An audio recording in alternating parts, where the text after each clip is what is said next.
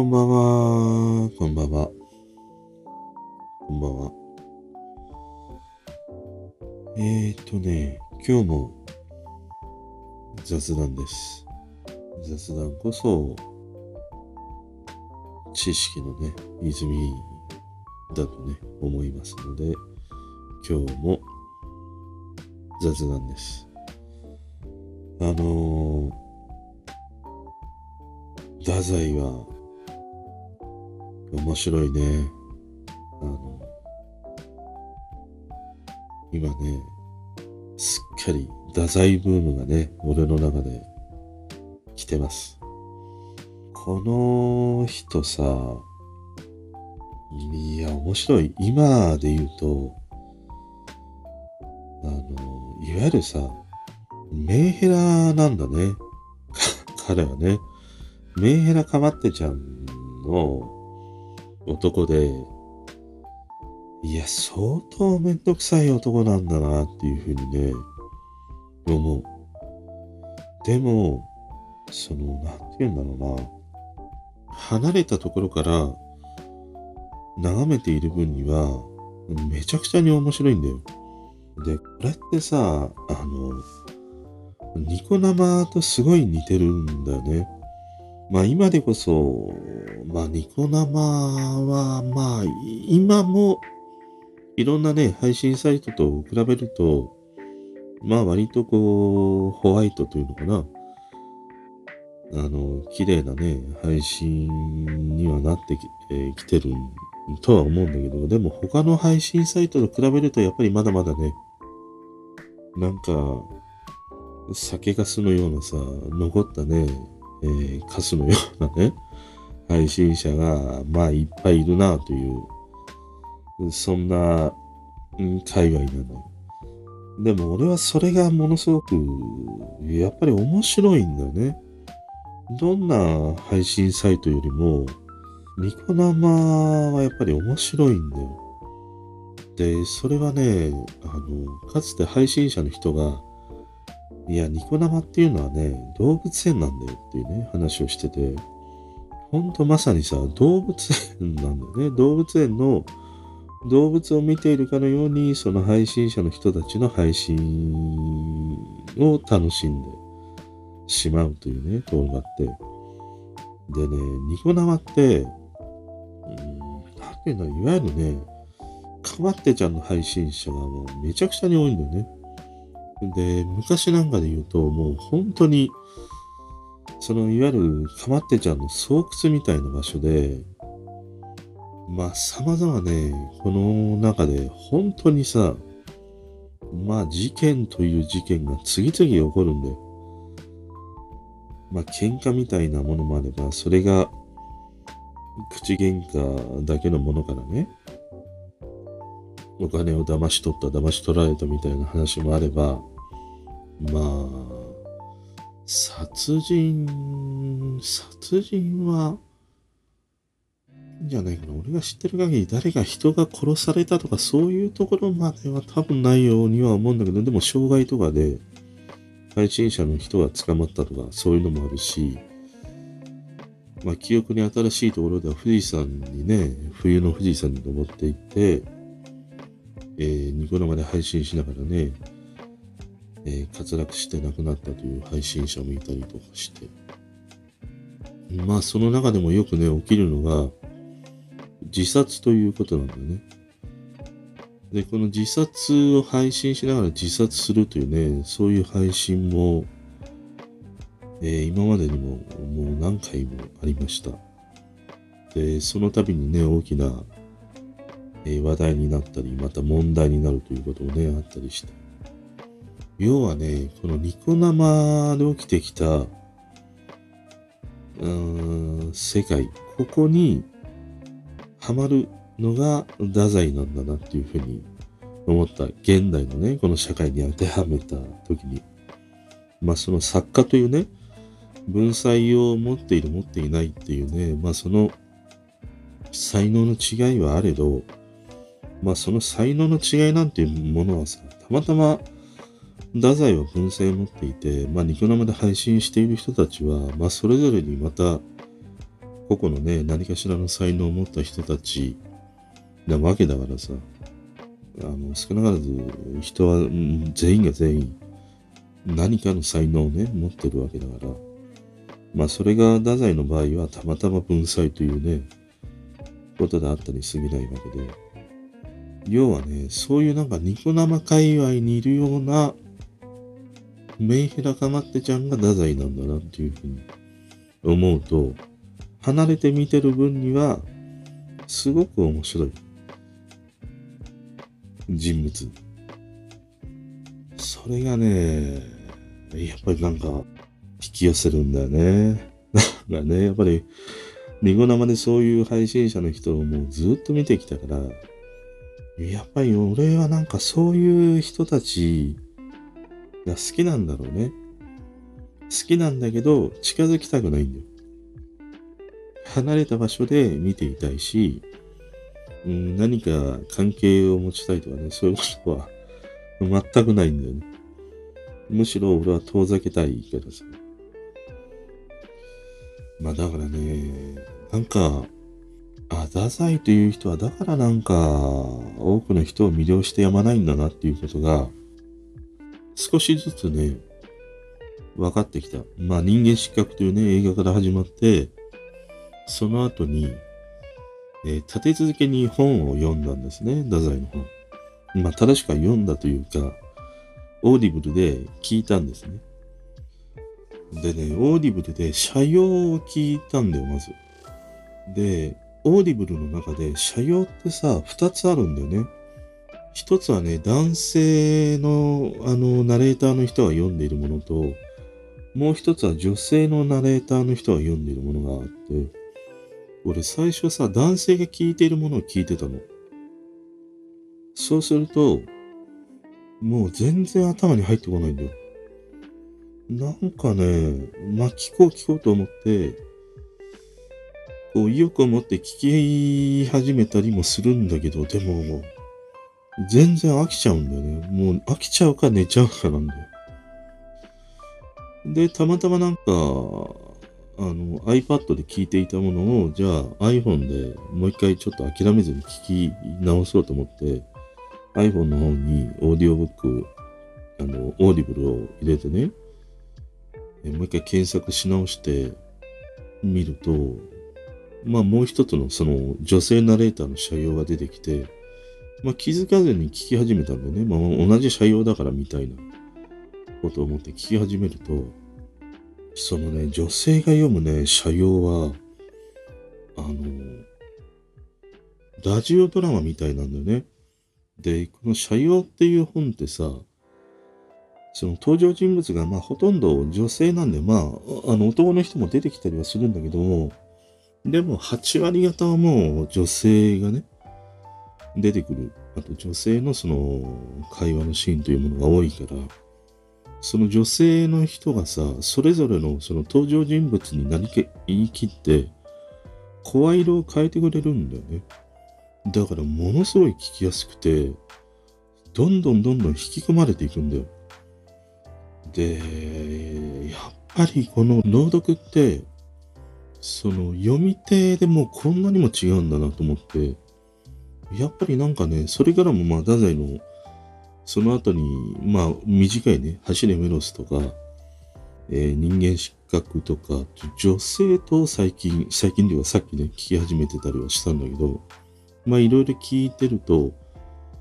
もうやっぱり圧倒的にね、俺は女性が読むものの方が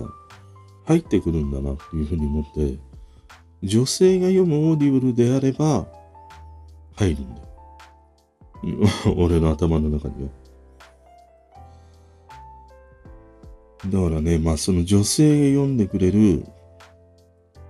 斜陽をね、ずっと聞いてたの。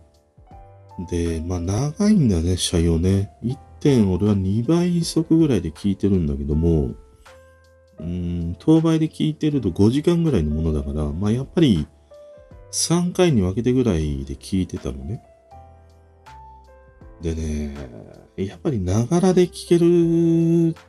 かもしれないって思うんだけど、本当にその本の内容を把握したいなと思うと、やっぱりそこに集中してないとダメなんだよ。俺の場合は。なんかながらではできなくて、そのラジオとかさ、そういうどうでもいいようなやつはながらでもいいんだよ。ながらで聞いてて、まあ、実際やっている作業の方に7割、8割の力を入れて、まあ2割、3割ぐらいで、まあそのラジオを聞くっていうことはできるんだけど、オーディオブックみたいなああいうものの場合は、俺の場合はもう8割ぐらいをそっちに神経を持っていかないとできなくて、とても何かしらをながらでっていうのは、やっぱりできないんだよね。料理をしてても家事をしてても、やっぱりそっちに気がいってしまうから、なんかね、あのやらなければいけないことはやっぱりできないので、だからね、オーディブルを聞いているときは、もう本当に、あの、なんか、YouTube の、あの、映像、風景の 映像とか、えライブカメラの映像とか、昔だったらね、あの、イーグル先輩をね、見てたんだけど、もうイーグル先輩も大人、お、あの、大人になっちゃったからさ、あんまり最近見なくなってしまったんだけど、まあそういうような映像を流しながら、えー割とそのオーディブルに集中して聞いていると、ちゃんとね、頭に入ってくるんだよ。で、なおかつその女性が読んでくれるね、朗読というものが、もうただの朗読ではなくて、本当にね、ラジオドラマを聞いてるような感じで聞けて、それでね、この社用をね、聞いてみるとね、いや、めちゃくちゃに面白かった。いわゆる社用ってさ、太宰が死ぬ2ヶ月前だったかな？に、まあ、あの、出された本なんだよね、確かね。で、大ベストセラーになったという本なんだけど、で、その前にさ、映画人間失格を見てて、太宰がさ、あの、仲のいい坂口安吾、映画の中では藤原竜也がね、坂口安吾の役をやってたんだけど、いや、あの、俺のね、あの書いた社用っていうのはもう傑作だろうみたいな、坂口安吾と話しているシーンがあって、で、坂口安吾が、いや、あれは傑作ではないなっていう話をね、するシーンがあるんだけど、で、確かにね、読んでみると、社用はね、うん、まあ今で言うと、週刊文春なんだなと思った。俺も、まあ、太宰の作品で別に全部読んでるわけではないから、まあ、読んでると言っても人間失格を読んだぐらいなもので、あとは、まあ、子供の頃にね、なんかすげえ、すり込みされた走れメロスとか、まあ、それぐらいのもので、ここ2、3日で聞いた、まあ、オーディオブックの走れメロスとかさ、女性とかね、まあ、まあ、改めてね、人間失格、そこら辺しかないから、全部読んだわけではないんだけど、でもね、社用に関しては、うん、傑作ではないね。週刊文文春、今で言うところの週刊文春で、ガーシーが喜びそうなネタだなっていうふうに思った。ガ ガーシーだっけあの人。なんか YouTuber のさ、わちゃついてる人いるじゃん。だからね、そういう面での面白さが、あの、社用という小説にはね、ものすごくあって、いや、すごい面白いよ。いや、こんなに面白いんだっていうふうに思ったほど、面白かった。この斜陽はね、あの、本をなかなか、まあ読まないとか、読めないとか、そういう人はね、このオーディブルの斜陽女性が読んでるものを聞くと、いや、すごい。いや、この小説ってこんなに面白いんだっていうふうにね、思えると思う。本当にね、面白い。でね、この社用に出てくるのも、もうやっぱりね、ニコ生的なんだよ。ニコ生の配信者そのもの、そのものだなっていうふうに思ってた。だからね、いわゆるさ、この社用も、まあ今はなかなか言葉としてね、P が入るんだけど、この社用に出てくるさ、まあ兄弟なんだよ。お姉さんと弟がいるんだけど、で、結局、まあお母さんとね、まあ3人がいるんだよ。で、この3人は、いわゆる当時その貴族と言われているね、人たちだったの。でもお父ちゃんが死んじゃって、まあだんだんだんだん貧乏になっていくんだよ。で、貧乏になっていった結果、え、弟の方はさ、まあ薬中だね、昆虫みたいになっちゃって、お姉ちゃんもさ、やっぱり自分に何もないからさ、技術も何もないからさ、だから、要はもう誰かに嫁にもらって食わしてもらわないと生きていけないっていうことなんだよ。で、お母ちゃんはお母ちゃんで、えー、まあその唯一ね、最後に残された貴族というほどに、やっぱり様々な所作みたいなものが、気品があるんだよね。綺麗なんだよ。いわゆるお嬢様育ちだから。で、そんなお母さんはさ、ずっとその、体がね、悪くて面倒ね、その、娘が見るんだよね、長女の方がね。でもお母さんが亡くなってしまう。そうすると、なおさらもう生きていけないんだよ、一人では。で、弟はポンチュ、弟はポンチュでしょ？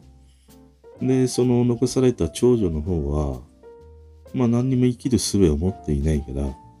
要はその、弟がよく遊びに行っていてさ、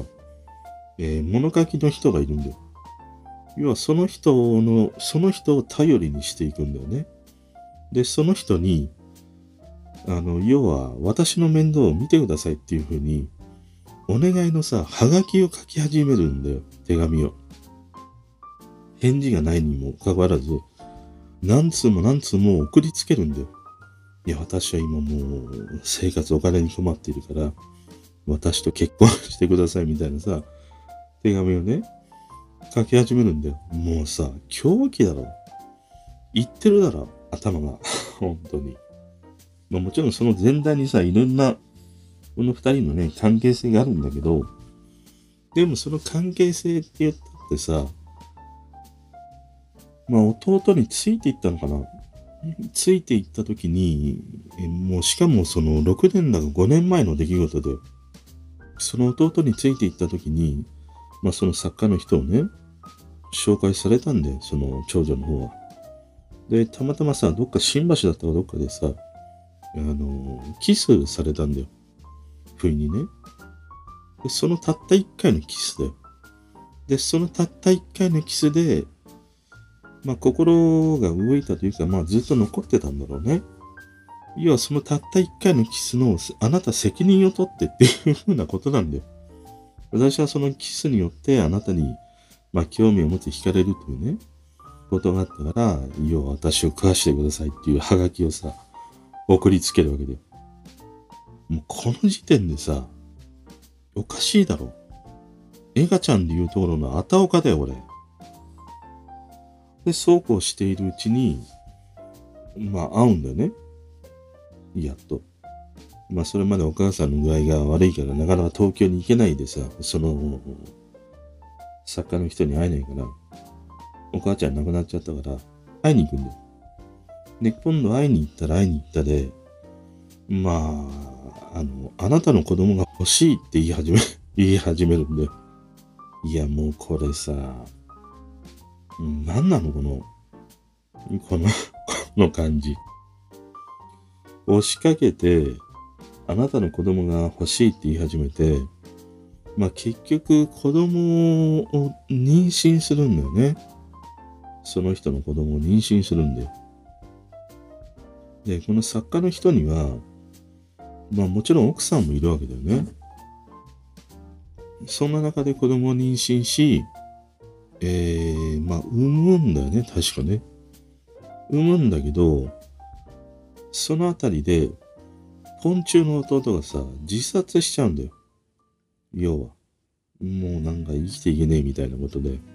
死んじゃうで死んで、遺書を書くんだよ、姉ちゃんに。その妊娠中の姉ちゃんに。でそこに書かれていることが、要はね、その仲良くしていた、まあずっと東京でお世話になっていたその作家の人ね、その姉ちゃんが押しかけていった作家の人。僕はあの人のことがあんまり好きじゃなかったみたいなことを書いてるんだよ。でも、あの人に会いに行ってたのは、あの人の奥さんのことが好きだったから、僕は会いに行ってたんだみたいなことを書くの。もうさ、おか、おかしいだろ。どう考えても。お前はね、あれだけお世話になってた人の奥さんに会いに行きたいがために会いに行ってた。しかも、あんまりその人のこと好きじゃなかったっていうふうにさ、こき下ろしてさ、死んでいくんだ、最後。もうここだけでなんか、消せないじゃん。全然。いや、お前、それかみたいな。そしたらだよ、今度その姉ちゃんが何をしたかというと、まあその子供は妊娠してね、産むんだけども、要はさ、一緒にもちろん、その作家の人はさ、奥さんがいるから、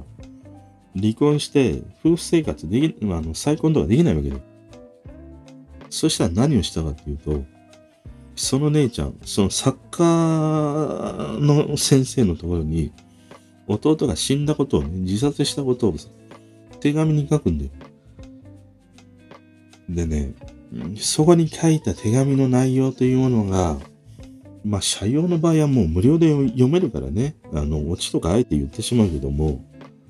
これから生まれてくる子供、その子供をあなたの奥さんに抱かせてくださいって言うんだよ。要はここにはさ、あの、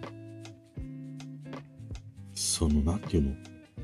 まあ、結婚、要は、まあ、認めてはもらうんだろうね。産むということをね、その人に認めてもらえ、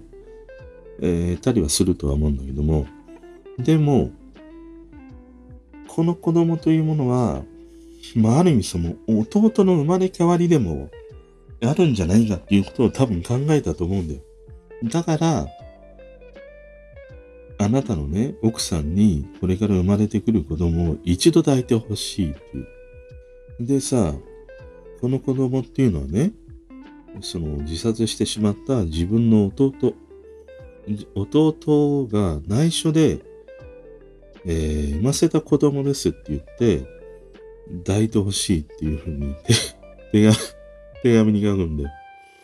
いや、すげえ面白い、面白すぎないこれ。もうなんなのこの兄弟と思って。要はさ、弟はさ、すげえなんかね、その人を頼りにして、まあ東京によく遊びに行って面倒見てもらってきたわけだよ。お金を借りたりね、飯食わせてもらったり、酒飲ませてもらったりしてたわけだよ。もう何年と。でもそいつがさ、その人に会いに行ってたっていうのは、まあもちろん酒を飲みたい、腹を満たすっていうね、ことはあったにせよ、その人の奥さんに会いに行きたいから、好きだから、言ってたっていうことで、それに加えて今度、姉ちゃんの方は姉ちゃんの方で、いや、あなたに一回キスされてしまって、私の心はもうかき乱されてね、それがずっと残ってるから、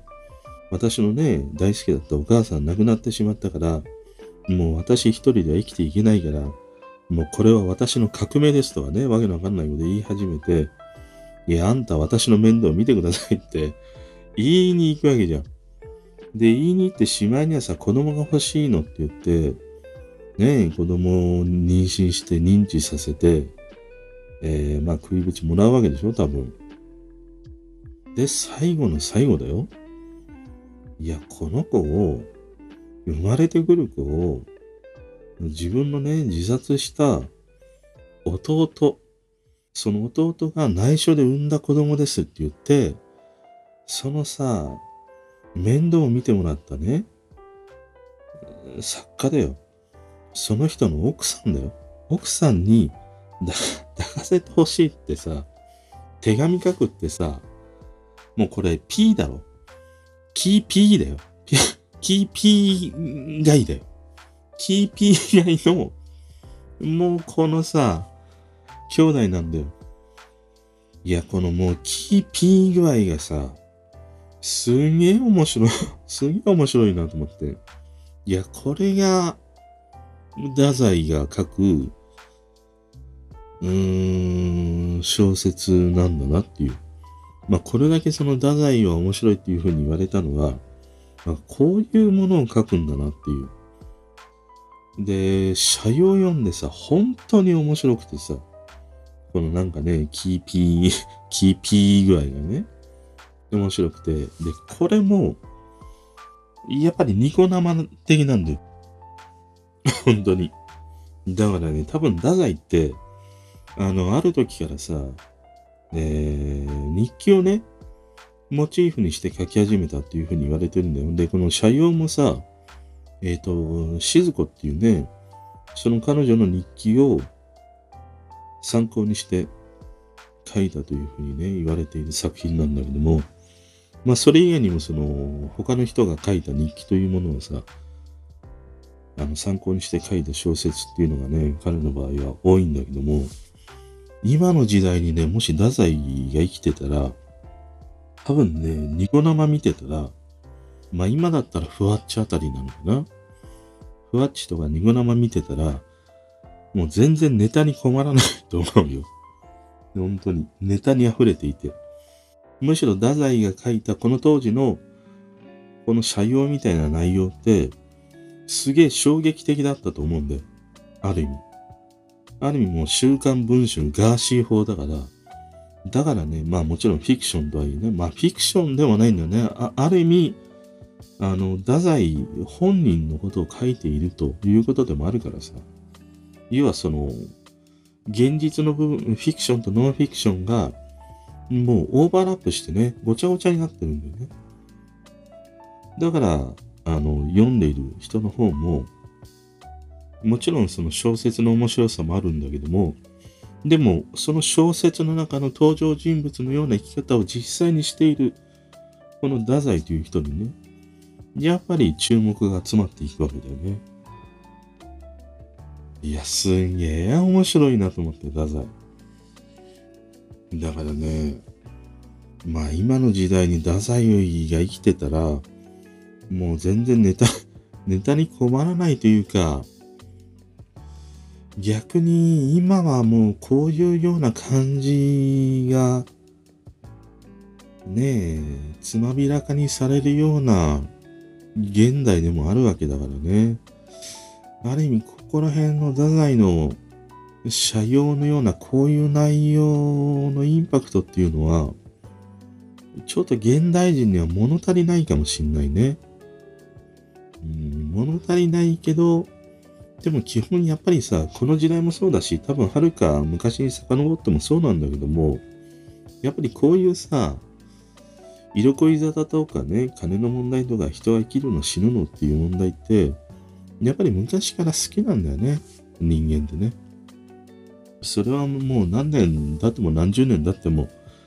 まあこれから未来ね、何百年何千年続いていったとしても、その人が興味を持つことっていうのは、変わらずね、ずっと同じことなんだなっていうふうに思う。それはもう人間が、こうしてね、集団で生きていく限りは、もうそれなんだと思うよ。で、この斜陽があまりにもね、面白すぎたから、まあこれをきっかけにいろいろ太宰の、あの、今ね、まあオーディブルで本を聞いてたり、またあの、太宰のさ、ドキュメンタリーもあったりとかして、もう一つね、見つけたのがあって、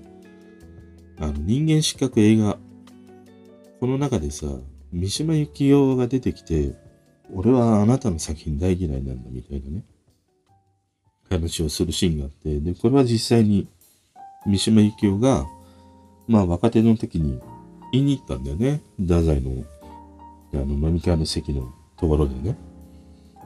で、俺、これさ、まあまだ太宰にしろ、三島由紀夫にしろにわかだから知らなくて、この二人の関係性というものもよくわからないままにね。まあ、ああいうシーンを見て、あ、そんなことがあったんだって調べていくと、確かにさ、三島由紀夫は、太宰のことを、実際にもそんな風に言ってるんだよ。で、一個見つけたのが、あの、三島由紀夫がさ、NHK だったかな海外かなんかのインタビューに答えてるものがあって、まあ、太宰のね、ことをどう思いますかっていうインタビューがあって、まあ、三島由紀夫はさ、ものすごくね、まあ自分に似てるんだっていうことを話してたの。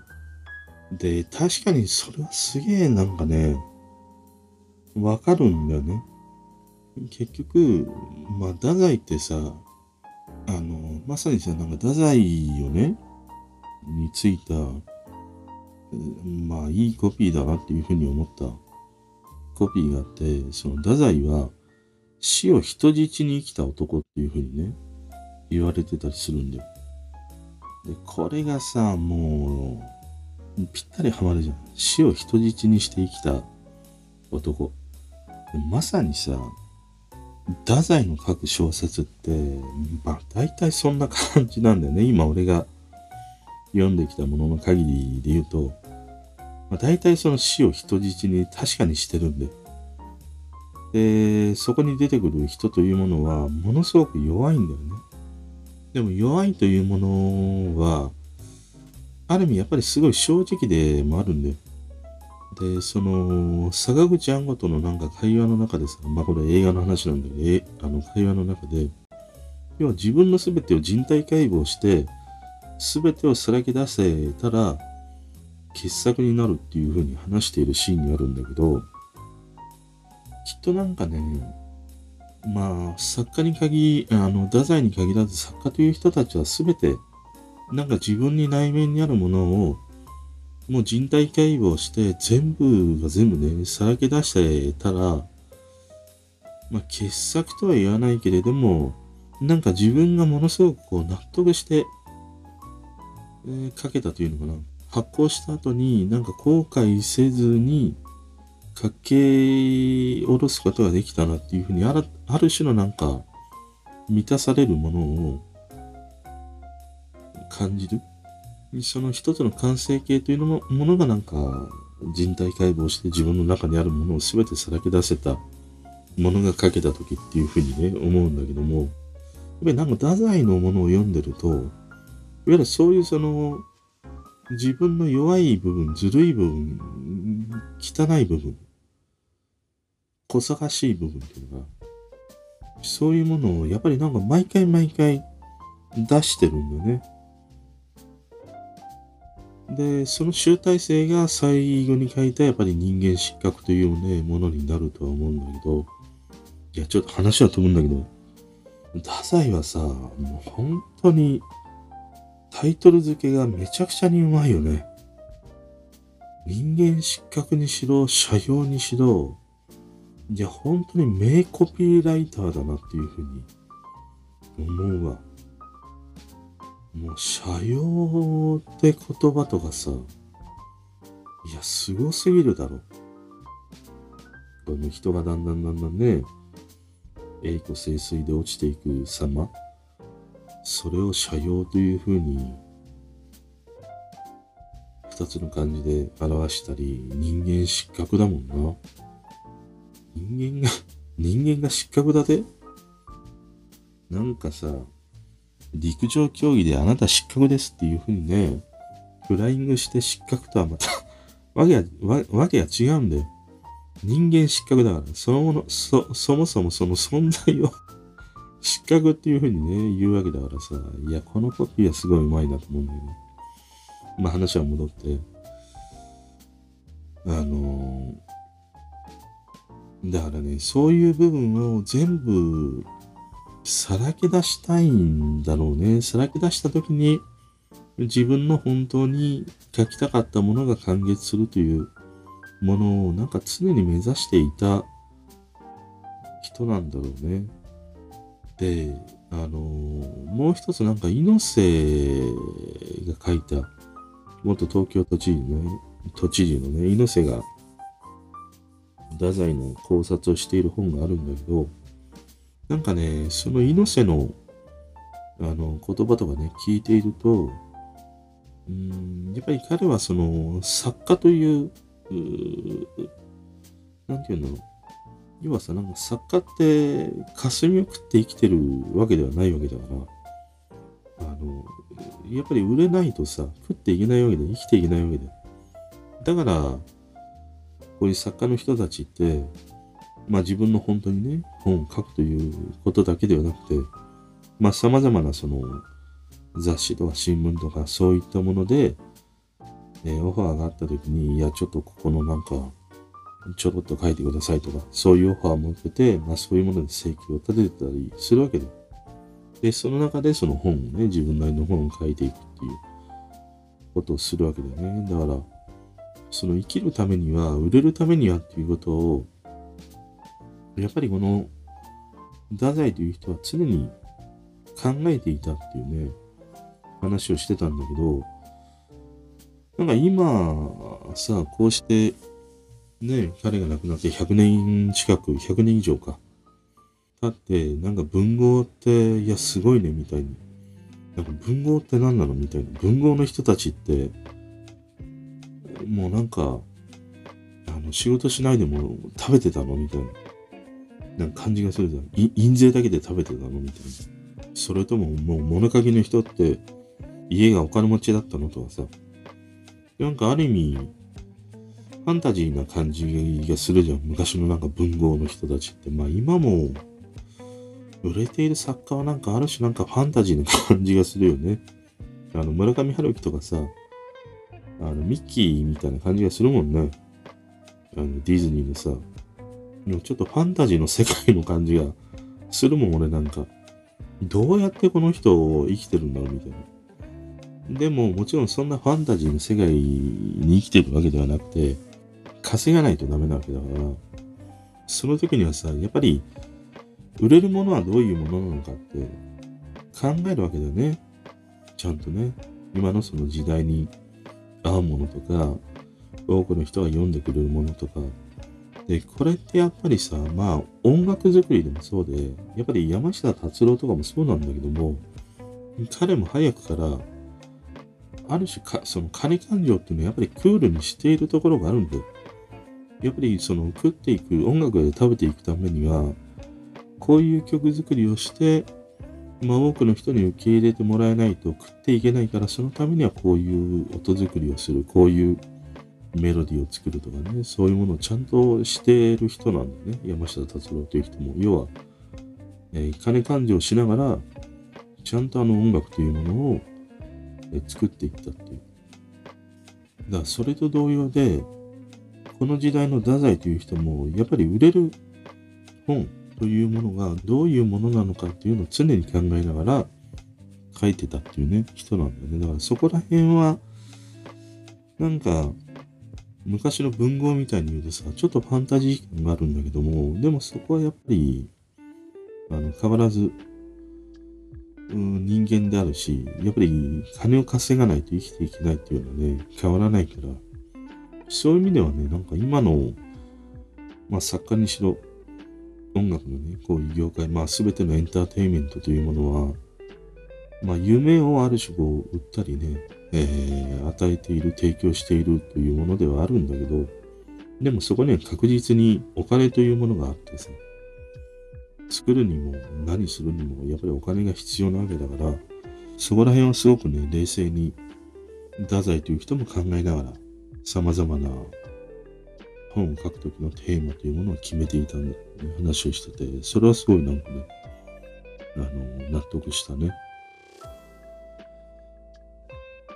なんか、太宰の話ばっかだな。まあ、それだけ太宰、太宰の、あ、いや、そんでそんで。忘れてた。要は、三島と太宰の話で、で、要は、この太宰をね、表すコピーというものが死を人質に生きたっていうさ、ことなんだけど、要はさ、三島からすると、この太宰が書く本って確かにもう死をさ、人質にしてるんだよ。いや、俺は最後は死ぬからみたいな。死んじゃえば、まあなんか、生産されるみたいなさ。そういう感じなんだよ、毎回毎回。だから、あの、それを、ある意味、なんていうの、盾にして、人に甘えていくんだよね、太宰という人ってね。あの小説の中でもそうだし、実際に自分自身の、俺は生き方もそうだなっていうふうに思うんだけども、やっぱり人にこう甘えていくんだよ。でそういう姿が三島からすると、もう全然納得いかないんだよね。三島で。いやね、面白くて、もともと太宰にたどり着いたのって、やっぱり三島由紀夫がきっかけなんだよ。三島由紀夫がすごく面白いなと思ったから、なんか巡り巡っていったらなんか太宰にね、あの、今日のところはたどり着いてるっていうことだから、あの、三島を知るために太宰を知ったというね、ことでも、俺の中では流れとしてはあるんだけど、でも三島由紀はさ、そういうその、死をね、ある種こう、盾にしているところ、それを死というものを自分の命というものを、ある種その、甘えの、なんていうのかな、武器にして、人にね、すり寄っていく、人に甘えていくっていう、その行為そのものがもうすげえ許せないんだよね。で、俺もね、それはすごいなんか、感じるものが ある。だから、さっきも言ったように、太宰にはもう近づきたくない。いわゆるもうメンヘラかまってちゃうんだから、近づきたくないし、関わりたくない。ただ離れて、距離を置いてね、触れない部分で見ている分には面白いから見てて面白いんだけど、でも三島由紀夫と太宰って同じ業界なわけじゃん。で、三島は、えー、太宰の後に出てきた、もうイケイケどんどんね、これからなっていくという時代の時に太宰は死んでしまうからさ。まあそういうことも含めてね、この二人の関係性みたいなものを見ていると、まあさっきも言ったようにね、三島由紀夫自身がインタビューに答えていて、結局、太宰という人は僕に似てるんですっていう話がまさにそうで、結局、三島由紀夫も、あの、やっぱり弱い人なんだよね。太宰も弱ければ三島も弱い。で、あの太宰の場合は、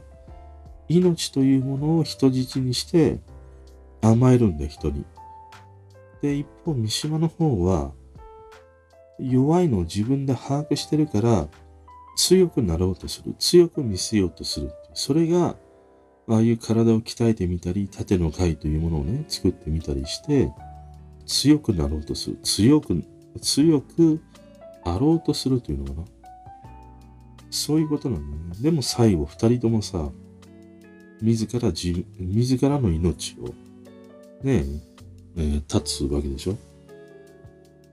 ここら辺のなんかね、共通する二人ののさ、幕の閉じ方というものが、まあ、そこに至った過程はもう全然、全然違うよ。全然違うんだよ。三島はある意味、その自衛隊というさ、国を憂いて最後ね、自決するわけだよ。で、一方、太宰は、女のね、愛人の人とで心中するわけじゃん。全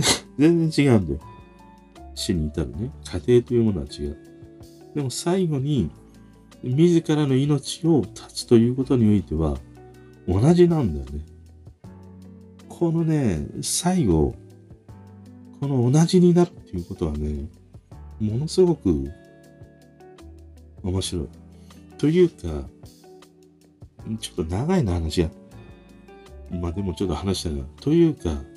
結局さ、死ぬんだよ。人は。どんなにね、えー、いい作品、面白いものを残したとしても、どんなに偉業を成し遂げたとしても、どんなにね、小じのように物乞いをしたとしても、人を殺したとしても、いいことをしたとしても悪いことをしたとしても、最後は全て死ぬんだよ。必ず。もう100%死ぬっていうね。だから、同じなんだよ。最後の閉じ方というのは、みんな死ぬっていうね。そう考えると、要はさ、病院で死ぬにしろ、まあ何か、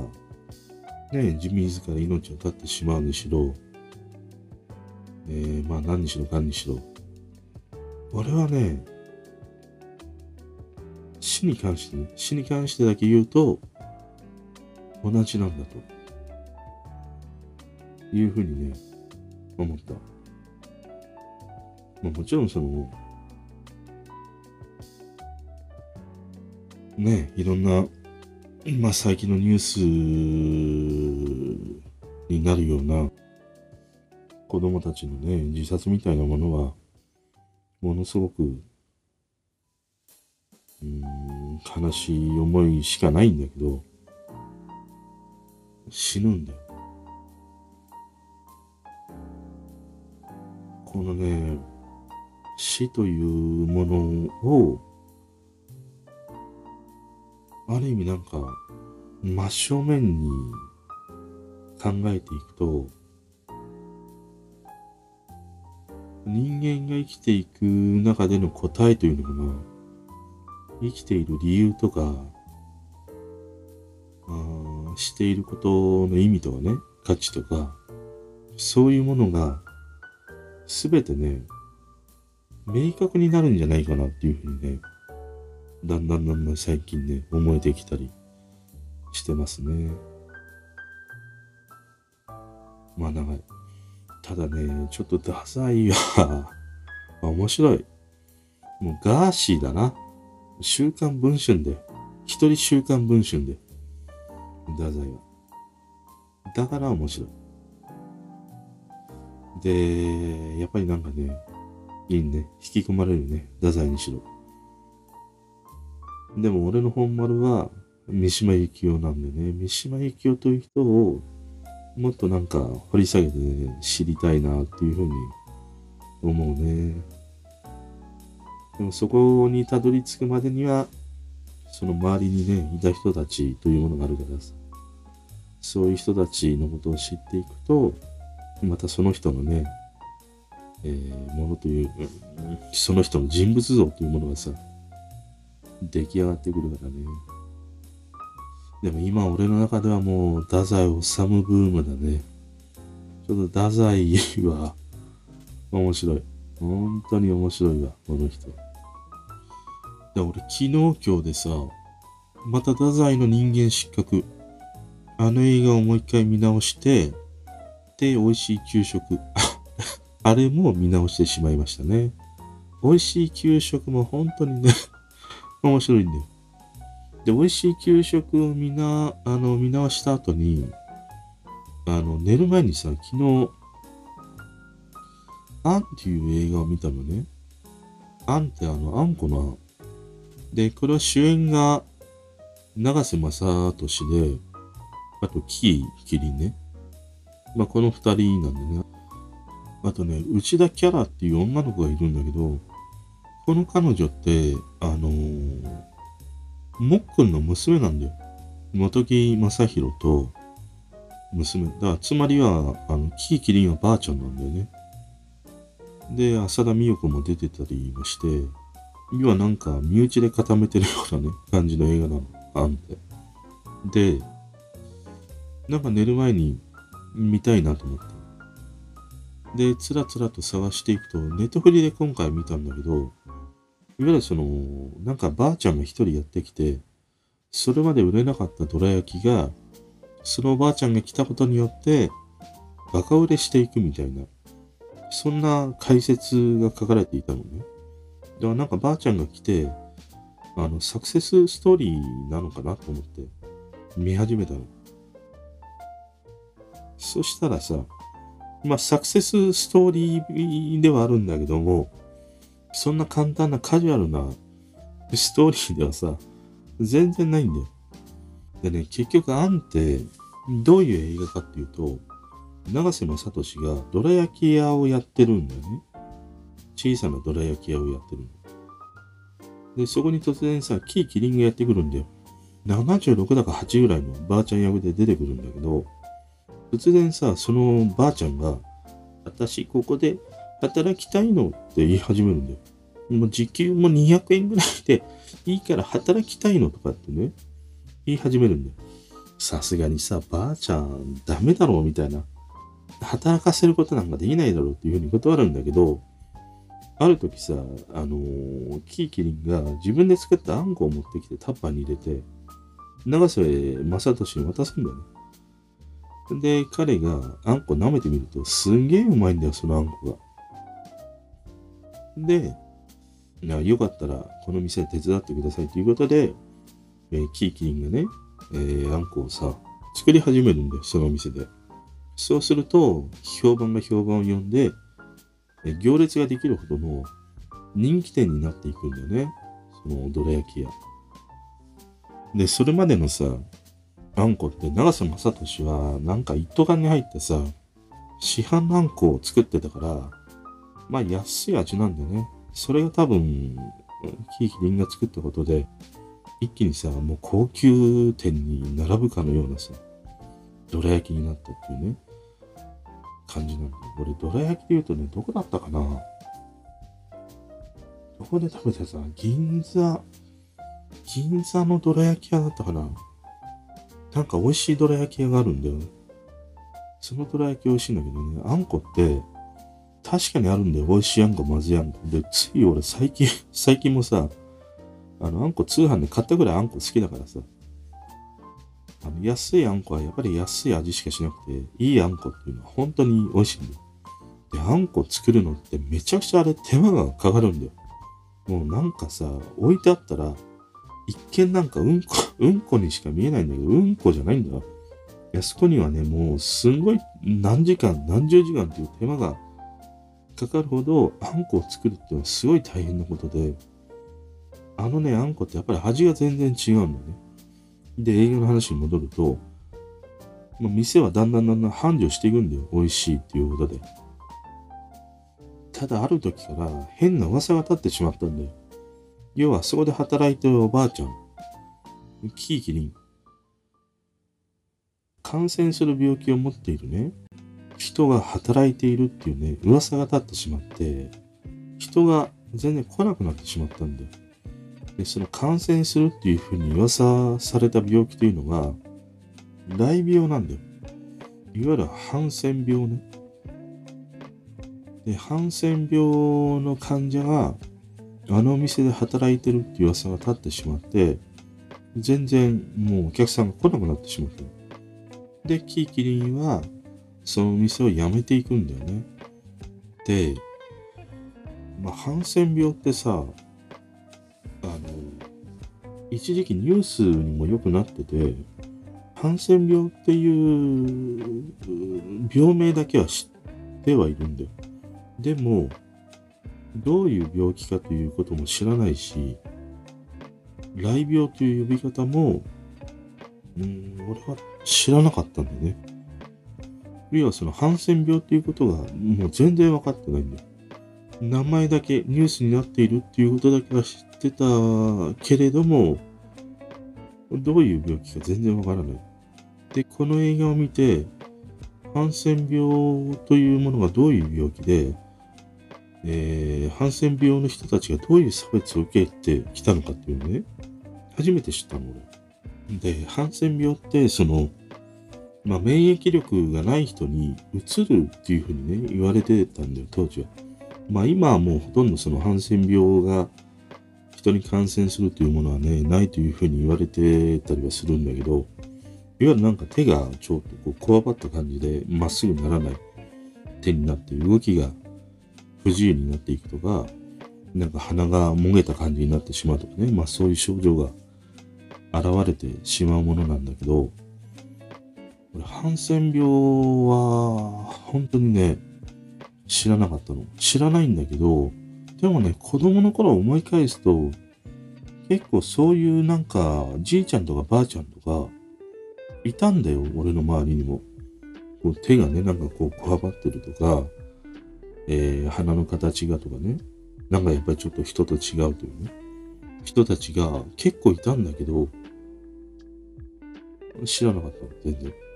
で、なんか親とかもそうだし、まあ周りの大人からもそうなんだけど、まあ袋とか多分、ね、そういう雷病というものがあるっていうのは知ってたと思うんで、うちのお袋も結核を患ってて、あの、隔離されてたんだよ、昔。だからそういうその、ね、人にうつるっていうふうにね、病気を患ってきたから、そういうことで受ける差別とか、多分そういうことを知ってたと思うんだよね。だからまあ、雷病というものを多分知ってた、知ってたと思うんだけど、でもなんか俺は子供の頃にその、お袋から雷病の人に近づいちゃいけないとかどうこうっていうのは、一度も聞いたことがなかったから、あと周りのね、大人たちからもそういうのって聞いたことがなかったからさ、まあ知らないままに生きてきたんで。でもこの雷病の人たちって、やっぱりその隔離されて、その一つのなんか、区画の中で生活をしなければいけないというね、中で生きてきたんだよね。要は一つのその隔離された街というのかな。そういうエリアでしか生活しちゃいけない。要はそこから出るなっていうふうにね。えー、ことで、ずっと生活をしなさいっていうふうにさ、言われてきたわけだ。でもそれがやっとその、ハンセン病っていうものはもう人に移ることもないし、まあ普通の人たちと同じ生活をするんだということで、まあ裁判があったり、まあいろんなね、活動があったりして、まあ今や、あの、ハンセン病に関して、えー、なんかね、まあ他の人はちょっとわからんけど、俺は別に怖いというふうにはね、思わないんだけど、まあ現実にはそういうものがあったという話でさ。だからまあ、映画にね、戻ると、キーキに店を辞めてしまうんだよね。そうすると、長瀬正敏とか、会いに行くんだよ、探して。そのばあちゃん。内田キャラ。内田キャラっていうのは、そのどら焼き屋によく遊びに来てた高校生の女の役なの。あの、長瀬正敏の娘とかそういう設定ではなくてさ。で、この二人で、キーキリンに会いに行くんだけど、まあ、一回前に行った時には会えたんだよね。で、2回目会いに行った時に、キキキリンが、まあ亡くなってしまってたんで、肺炎でね。で、終わっていくというね、映画が。でね、うーん、このアンっていう映画はね、見終えて思ったのは、まあ、アンという映画もそうだし、えあとさっきの太宰のね、話に戻った社用もそうなんだけど、いわゆるさ、無知であるっていうこと、無知で生きられるっていうことが幸せなんだっていうふうに思った。要はさ、社用の中に描かれている、いわゆる貴族の人たちね、その人たちって、無知なわけだよ。無知だから、その貴族としての生き方ができなくなってしまった時に、生き方がわからないんだよね。要はそれまでどういうふうに仕事をすればいいのか、どういうふうに人に関わっていけば、えー、金が稼げるのかとかさ、そういうのを知らないままに生きてきたし、また生きていける環境にあるんだよ。だから、まあ、幸せなんだよ。で、案を見て、やっぱり同じように思ったのは、俺はこのハンセン病というものを知らないままにさ、ずっとね、この年になるまで生きてきて、まあ幸せだったんだよ。だ、だったというまあ今も幸せに感じてはいるんだけど、幸せなんだよ。